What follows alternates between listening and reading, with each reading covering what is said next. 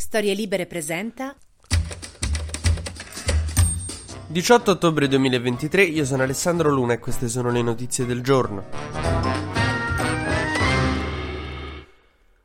Ieri pomeriggio a Gaza un ospedale è esploso da solo e non è stato nessuno, direbbe mia madre con i pugni puntati sui fianchi e lo sguardo accigliato e il tono ironico. No, il dato di fatto è che sono morte quasi 500 persone, i dati sono del Ministero della Sanità di Hamas che insomma è affidabile come Fabrizio Corona quando gli serve un prestito, però eh, è stato confermato dall'UNICEF, quindi che i morti ci siano è abbastanza certo, non si è capito come, perché è esploso questo ospedale, che cosa lo ha colpito. Naturalmente, visto che Israele bombarda bombarda Gaza da mm, insomma una settimanella buona quando è esploso questo ospedale tutti quanti abbiamo guardato a Tel Aviv. Come io guardo al mio gatto quando trovo una chiazza di pipì sul letto no? Mo può essere pure che mio fratello è regredito e ha pensato di farmi un dispetto però molto probabilmente è stato il gatto per cui ieri abbiamo tutti guardato il gatto eh, solo che a un certo punto ci siamo resi conto che l'idea che centrasse invece qualcosa un'organizzazione jihadista tipo Hamas eh, non sembrava più così incredibile perché alcuni alcuni video farebbero vedere che in realtà sembra che non sia una bomba di quelle che tirano gli israeliani, ma un razzo malfunzionante che lanciato secondo gli israeliani dalla Jihad Islamica, che è un'organizzazione eh, che sta a Gaza, che opera a Gaza insieme ad Hamas, a un certo punto è scoppiato, è, insomma, ha malfunzionato, è cascato per terra e ha colpito due punti, uno dei quali l'ospedale, facendo tutte queste vittime, perché molte persone erano rifugiate in questo ospedale. Ora, l'idea che un razzo palestinese, eh, insomma, di Hamas o della jihad islamica non funzioni o possa avere dei difetti in volo e caschi a terra esploda non è così realistica dal momento che i materiali dei jihadisti palestinesi eh, insomma sono, sono, tutti fatti un po' così i razzi, i materiali bellici sono tutti molto molto precari molto molto fatti a casa no? con quello che c'è in giro tanto che non sarebbe una sorpresa se si scoprisse che il capo del braccio armato di Hamas è Giovanni Muciaccia cioè sono razzi fatti con abbondante colla vinilica tanto che vi ricordate nella puntata di ieri vi raccontavo che Hamas a un certo punto, un po' di anni fa, aveva d- scavato per staccare dei tubi dell'acqua che l'Unione Europea aveva donato per trasformarli in missili, tutto molto rudimentale. Nonostante ciò, non si spiega perché è uscito un tweet a un certo punto che è stato poi cancellato, che però non si sa se è vero, adesso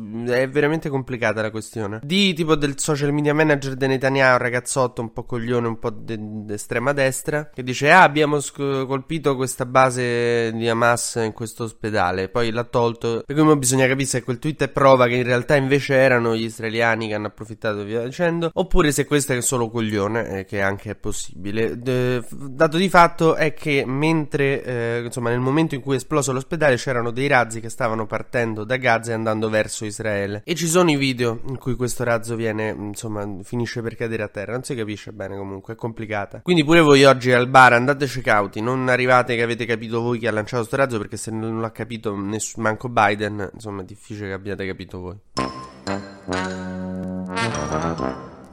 Ma parliamo del Sor Biden perché è importante anche il suo ruolo. Diciamo che questo razzo su un ospedale, che è una cosa bella, insomma, forte da vedere, avviene il giorno prima che Biden deve arrivare in Israele a parlare con, eh, insomma, con Netanyahu. Poi deve andare in Giordania, anche se l'incontro in Giordania è saltato. Però diciamo che l'esplosione di un ospedale con 500 morti civili non aiuta eh, il viaggio diplomatico di Biden. Non che prima la situazione fosse rosa e se, se stessimo tutti dando bacetti. Però Biden e il suo ministro degli esteri Blinken hanno, hanno, detto cinque obiettivi, li hanno proprio elencati, cioè riaffermare la solidarietà con Israele, quello mi pare che l'abbiamo tutti fatto, che stiamo con Israele, ok. Intimare a chi vuole approfittare della crisi di non farlo, perché c'è sta il Libano che non vede l'ora di entrare in guerra per qualche ragione. Ma fare aperitivo e andare al parco non gli interessa più, hanno tutti la guerra, vogliono fare. Perché? Vabbè. Poi liberare gli ostaggi, eh, ricevere informazioni sugli obiettivi e la strategia dello Stato ebraico per l'intervento, cioè dire a Netanyahu che vuoi fare, ce lo puoi dire. E infine capire da Netanyahu come intende condurre le operazioni per minimizzare le perdite civili e consentire la consegna degli aiuti umanitari. Quindi se Netanyahu dice guarda ho avuto quest'idea domani di bombardare, che ne so, i corridoi umanitari, Biden gli dice guarda in realtà sarebbe meglio di no perché se ammazzi tutti quei civili poi il Libano e l'Iran ti invadono. Cioè il Biden con Israele sembra io che esco col mio amico che beve troppo e gli dico no guarda non ti voglio limitare, ti consiglio di non tirare uno schiaffo al bodyguard che sei volte te. Sommessamente ti faccio notare che se pisci su quest'auto della polizia è proprio il controproducente per entrambi, capito? Ecco, Biden è così con Netanyahu.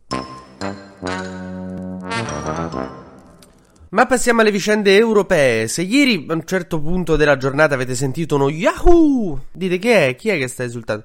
Praticamente abbiamo scoperto che il terrorista di Bruxelles era passato per Lampedusa, quindi quello probabilmente era Salvini, diciamo un assist molto facile, perché era arrivato nel 2013, no 11, a Lampedusa, quando in realtà il ministro dell'interno era eh, Roberto Maroni della Lega e il governo era di centrodestra con Berlusconi, ma vabbè. Poi si era girato un po' tutta Europa, tipo Interrail dopo il liceo, e alla fine era finito in Belgio, dove aveva avuto un decreto di espulsione, ma che non gli era stato notificato perché questo non si trovava. Nel frattempo si era radicalizzato e ieri, l'altro ieri, ha colpito. A Milano sono stati arrestati due membri dell'ISIS che stavano in delle chat brutte. Infatti, raga, non so, cioè, controllate su Telegram le chat a cui siete entrati perché su una di quelle gli hanno cambiato nome tipo ISIS Boys, Jihad Brothers, così insomma, rischiate. Tipo, guardate, se i servizi segreti belgi si accorgono che siete radicalizzati, oh, non vi fanno niente.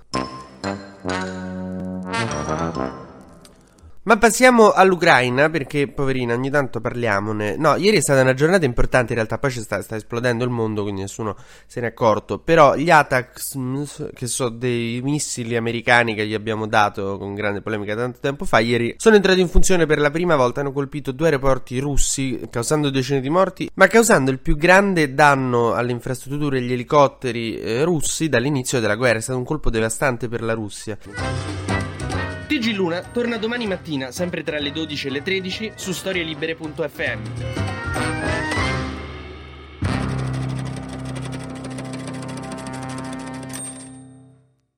Una produzione storielibere.fm di Gianandrea Cerone e Rossana De Michele. Coordinamento editoriale Guido Guenci.